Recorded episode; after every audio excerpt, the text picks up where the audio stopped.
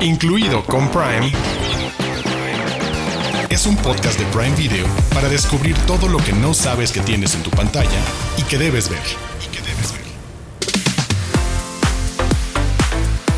Bienvenidos y bienvenidas a Incluido con Prime, el podcast que les trae recomendaciones de películas y series en Prime Video. Y esta semana tenemos un episodio bastante particular. Hay muchos temas, no les voy a adelantar mucho. Pero como cada semana estoy muy bien acompañado de mi querida Diana Su. Diana Su, ¿cómo estás? Quiero que tú nos presentes de qué vamos a platicar hoy, esta mezcla de chile, mole y pozole.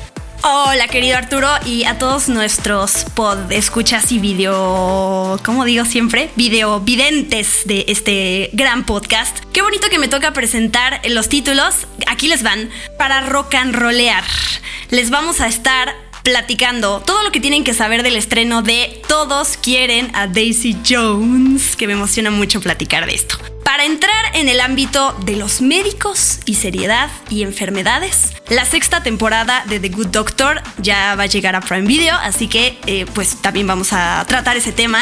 Y ya que está pues de moda, puedo ponerlo de esa manera, todo el tema de extraterrestres y de ovnis y además que ya no se llaman así, ¿no? Ya hay otro nombre que aprobó creo que la NASA y bueno, vamos a estar platicando de títulos que tienen que ver con esto y además creo que quiero yo poner sobre la mesa eh, también qué tan escépticos somos y si creemos en todos estos temas o son puras mafufadas.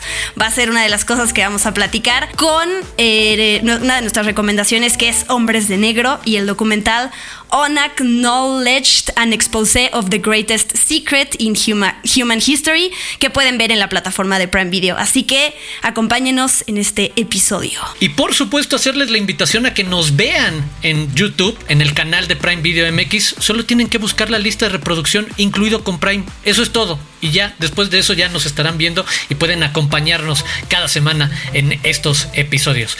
Sin nada más que añadir, Comencemos con este episodio tan especial. Los de casa. Los de casa. Títulos originales y exclusivos de Prime Video.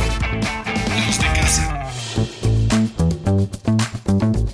Probablemente uno de los estrenos, no nada más de la semana, sino del mes o de estos meses, es la serie Daisy Jones and the Six, que tiene como título en español Todos quieren a Daisy Jones. Ya lo decías, Diana Su, música, los 70, este ánimo creativo, inspirador, caótico, lleno de excesos. Pues ese es el retrato que vamos a ver en esta mezcla muy particular. Y ahorita platicaremos además de, de qué va la historia, cómo juega al ser una adaptación de una novela, cómo juega con la realidad. Tú y yo hemos platicado de estas películas que construyen una realidad alterna o una historia alterna que no es del todo verdadera. Creo que por ahí se mueve también el caso de Todos quieren a Daisy Jones, pero ayúdame, platiquémosles un poco de qué trata Todos quieren a Daisy Jones. Em, si quieres, primero digo el, de dónde viene, porque siempre, siempre hago lo que quiera en este podcast y no contesto tus preguntas. Está bien. no, es, otro tipo de respuesta. es otro tipo de respuesta a la Diana Su, siempre. Perdón. Miren, eh, esta serie viene de un libro, como tú ya bien dijiste, que escribió Taylor Jenkins Reid, y es una historia ficticia, por eso quería empezar desde ahí, que sigue a una banda de rock en la década de 1970 en Los Ángeles, su ascenso, su éxito, cómo terminan siendo un legado y qué sucedió para que se separaran y para que pues la historia diera un giro muy drástico. Ahora, Taylor escribió esta, este libro a partir también, se inspiró en la historia de Fleetwood Mac, porque llegó a ver algunos conciertos y por lo tanto, pues eh, eh, algunos sucesos de la vida la impactaron tanto que quiso escribir esta novela. Entonces, nada más para que sepan eso. Por eso quise empezar con esto diciendo, es ficticia, ¿no? no que no intentemos encontrar que cada cosa que va a pasar en la pantalla tiene que ver con un suceso real, pero al final de cuentas, pues esto que sucedió con esta banda sí influenció mucho a al libro y pues a la serie. ¿Ves? Por eso quería hablar de eso antes. ¿Me perdonas? No, totalmente. Y eso es parte del contexto de eso, es desde la ficción totalmente. Cómo incrustar la historia de una banda que no existió en una realidad que sí existió y que puede haber guiños, como dices, a personajes reales o a situaciones reales o estar inspirada precisamente los guiños que hay y a mí me pareció fantástico, maravillosas. Dentro de mi enorme ignorancia musical, la verdad es que Fleetwood Mac y Stevie Nicks y son referencias que tengo como súper claras de grandes momentos en la historia de la música y de cierta manera hay guiños, momentos de, su, de la historia de este grupo y de esta cantante con lo que se ve en Daisy Jones, pero de nuevo es el de es la ficción, no es la historia, no es la el documental biopic en ficción de Fleetwood Mac, no va por ahí, es el de aprovecha una historia muy inspiradora, eh, una historia que además muchas de las grandes bandas de los 60 y 70 tienen esa historia de gran crecimiento y en algún momento una disolución súper fuerte o trágica, muchísimas de estas bandas.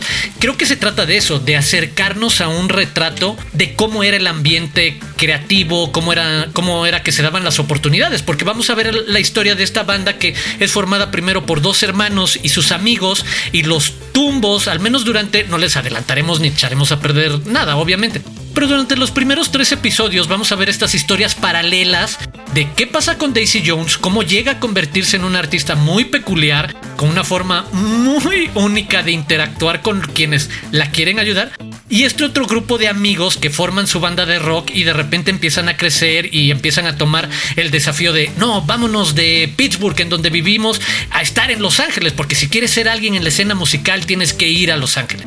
Y ese es como el punto de partida para todas estas mezclas que hablando además de la década de los 70 va a pasar por lo musical, pero va a pasar por momentos de conversación de fenómenos sociales, de la contracultura de esa época. Y creo que es bien padre verlo en estas series, a ti y a mí nos gustan mucho, de época, porque creo que así funciona esta serie cuando nos mete por completo en, los 70 y la música, o sea, el ambiente musical de, esa época es maravilloso, magnífico. ¿Qué más destacarías de Daisy Jones and the Six? Entrada decirle a quienes, a quienes leyeron el libro que creo que van a estar muy contentos con esta adaptación y quienes no tengan idea de la historia creo que también la van a disfrutar. De hecho, yo quise buscar el, libro en español y está súper agotado en todos lados aquí. Entonces solo lo podían mandar desde España y pues era muy caro, ¿verdad? Era muy caro el envío. Entonces todavía eh, estoy viendo qué hago con eso. Pero eh, creo que los fans, eh, de nuevo, del libro se van a, van a seguir siendo fans, van a encontrar cosas que se adaptaron muy bien a la pantalla.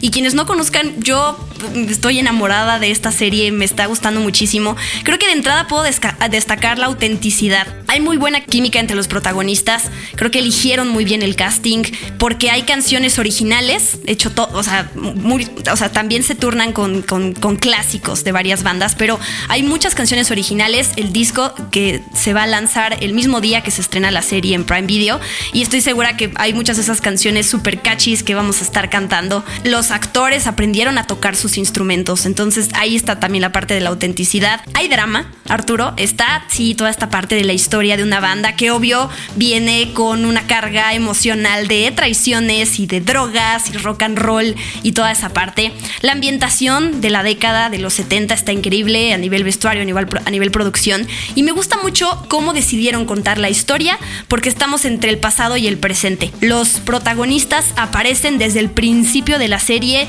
en el, en el formato de documental y empiezan narrando su historia siempre con ese misterio y esa intriga de porque sabemos en un principio y sabemos por la sinopsis que se pues algo pasa que se van a terminar separando. Entonces, eso obviamente nos los van a contar más adelante y mientras van narrando cómo se conocieron. Y creo que se toma muy bien el tiempo la serie para encariñarte con estos personajes y para que realmente los acompañes dentro de toda esa incertidumbre de la época y de lo que quieren hacer con sus vidas. Y sí, yo estoy muy enamorada de, de esta serie. Lo que no les hemos dicho, protagonizada por Riley Keough, la nieta de Elvis Presley, como Daisy Jones, Sam Claflin como Billy Dunn y Sebastián Chacón, entre, entre muchos otros. Yo también destaco ese juego de falso documental y por ahí está la, información, obviamente, de este formato muy VH1 Behind the Music que te contaba la historia de una banda con entrevistas a los miembros más especialistas de la música, reporteros Así es como juegan precisamente intercalando esas recreaciones yendo al pasado de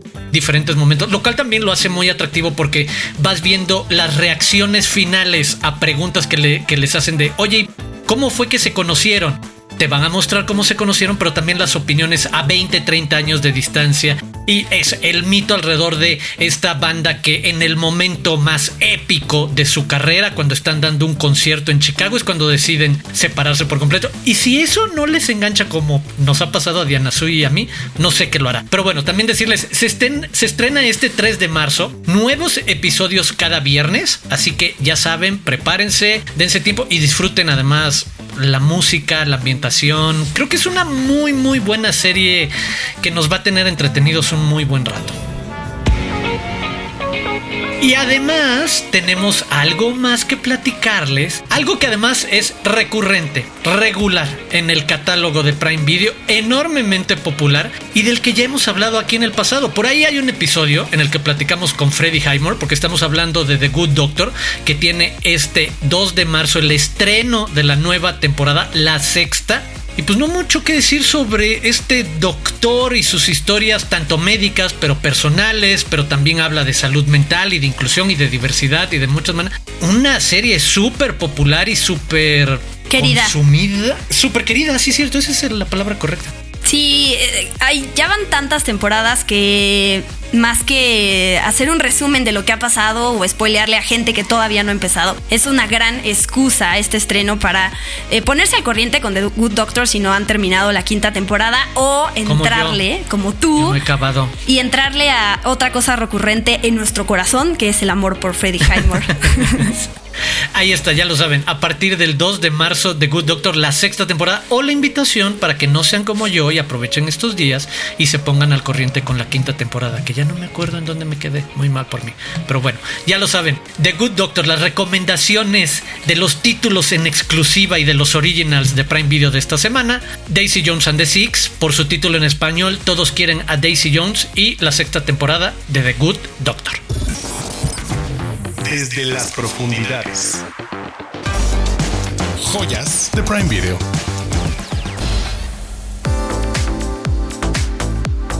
Y como decía Diana Su al inicio del podcast, un tema que ha estado allá afuera, los ovnis, o que ahora tienen otro título, pero esa presencia de objetos eh, no identificados en los espacios aéreos y que el ejército de los Estados Unidos dio a conocer que había derribado algunos de estos objetos, pues bueno, decidimos tomar la oportunidad y platicar de películas que tocaran un poco este tema. Y además porque nos daba el pretexto de visitar un clásico que me gustó mucho volver a verlo. Tenía mucho tiempo que no veía Hombres de Negro, Men in Black, esta película de 1997 dirigida por Barry Obviamente protagonizada por Tommy Lee Jones y el ahora cancelado cacheteador serial Will Smith, pero que en su momento era una de las grandes apuestas, creo, de entretenimiento y efectos especiales, entre otras cosas, y creo que sí una muy divertida película que colocaba los extraterrestres o seres de otros planetas en nuestro planeta en circunstancias muy particulares, con roles de todo tipo, tal cual, totalmente integrados a, nuestra sociedad. Eh, yo recuerdo haber visto esta película en el cine, sí me acuerdo de ese estreno y que sí fue en su momento hasta la canción y el soundtrack, uno de los hitazos del año. ¿Tú la viste recientemente? ¿La viste hace muchos años? ¿Cuál es tu historia con Men in Black, Diana Su? Yo no había nacido cuando estrenó. Ah, ¿verdad? Sí. Me gusta que hayamos elegido estos títulos. Al ratito hablamos del documental porque son opuestos, ¿no? Hablamos ah, de, un tema de extraterrestres por el lado de la comedia y la acción y en otro algo más serio y hasta científico, ¿no? En donde nos metemos a, temas mucho más de, uy, Estados Unidos mantiene muchos secretos para la humanidad y no queremos pánico y cosas de esas. Pero no, ya que no vamos a poder meter la canción de, de titular de la película de Hombres de Negro porque hay derechos, se las voy a cantar solo al principio, ¿ok? 3, 2, 1. Here comes the man in black.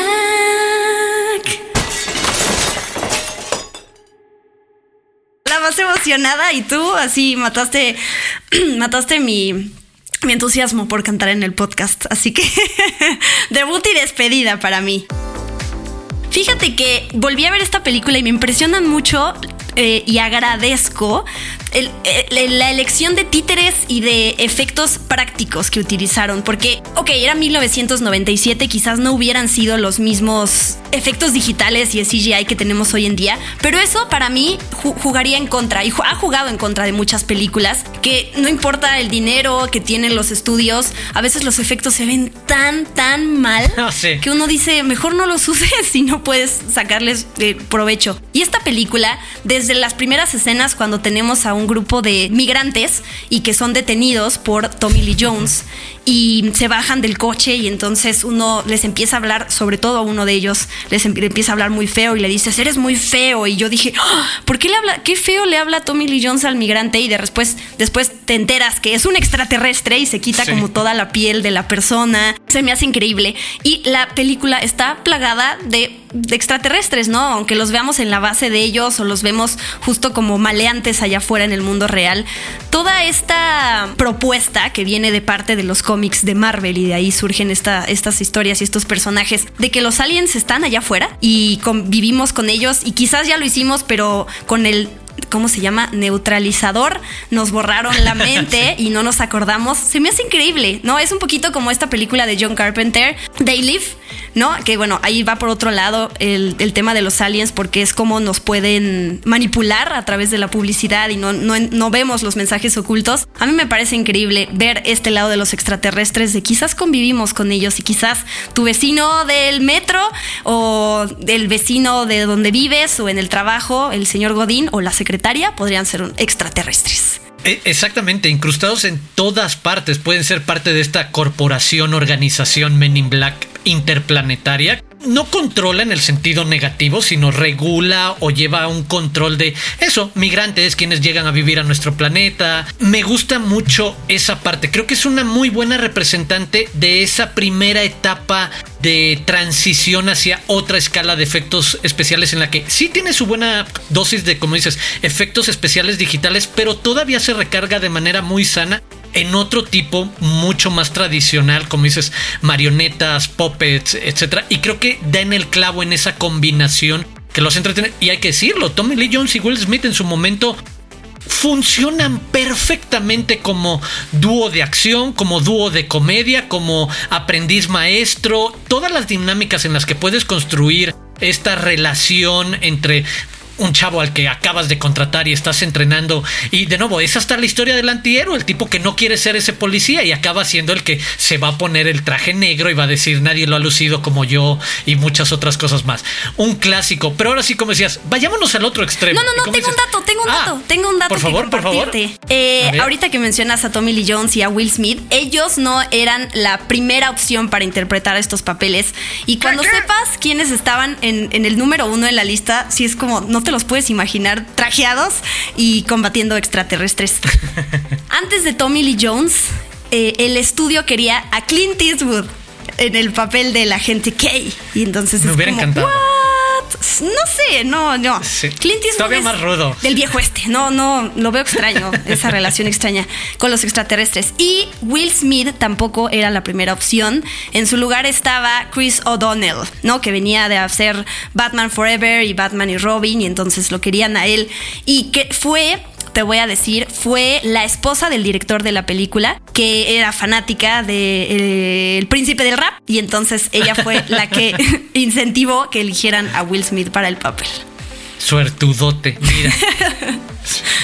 Oye, y después de ese muy buen dato, vayamos al otro lado que platicábamos, en el que nos podemos poner desde serios, porque ahí es un poco de evidencia o un bastante de evidencia científica o de evidencia, punto, en este documental On Acknowledge, enfocado a los archivos del Disclosure Project fundado por Stephen Macon o Macon Greer, y que creo que también nos deja pasearnos por ciertas paranoias, y me gustó el documental porque creo que incluso lo lleva más allá hacia la exageración de... Tú lo preguntabas hace rato y quiero empezar por ahí diciendo, yo sí creo que probablemente ya hemos convivido o convivimos con seres de otro planeta, o que de menos nos han venido a observar. Lo que sí estoy completamente seguro es que no estamos solos en el universo. ¿Qué tanto nos hemos involucrado con otros? Eh, es otro. Aquí es el, al parecer, siempre nos han guardado este secreto de no, nadie sabe, nadie ha visto Área 51, Roswell, etcétera Y resulta que este Stephen Macon dice, mira, aquí están toneladas de muestras y de evidencia de que no estamos solos, o como diría un clásico en México, un mundo nos vigila.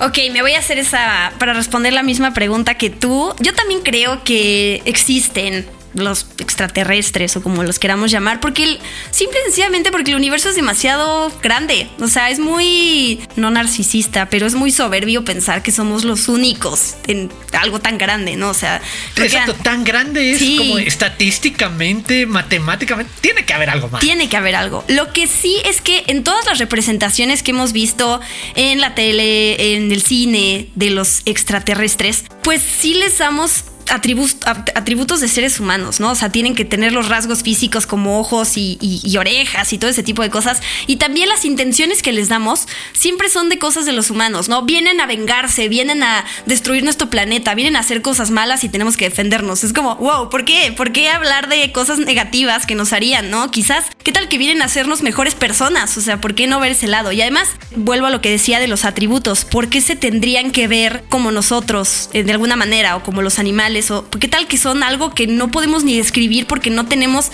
la noción y las herramientas de lo que podría ser un extraterrestre. O sea, puede ser transparente, puede ser, no sé, puede ser pequeño, puede ser el pasto, no sé, o sea, es como muy, es muy difícil saber y obviamente vamos a recurrir a lo que nosotros sabemos dibujar o sabemos crear en nuestra mente, ¿no? A mí me gustan estos documentales, ¿no? Donde hay gente, porque además quienes, quienes aparecen gente desde las de ay Dios mío se me fue el a quién interprete a Leonardo DiCaprio J. Edgar Hoover. Aparecen hablando personas que tienen como un peso importante en poder hablar de estas cosas y todo siempre se reduce a no queremos que la gente se entere de estos hallazgos o de estos experimentos que estamos haciendo porque no queremos generar pánico. Y, ah, luego el tipo de cosas de, de estos objetos voladores o no identificados que aparecen en nuestra en la vida siempre son en lugares que nadie ve, que nadie está habitando, que hay tres personas y tres testigos. Entonces, no sé, se me hacen cosas raras para poder realmente decidir si esto tiene sentido o no. Y otra cosa que nada más quería destacar del documental es que Steven, ¿cómo, dijiste que se pronuncia? Macon, Macon Greer, su puesto es que es un ufólogo.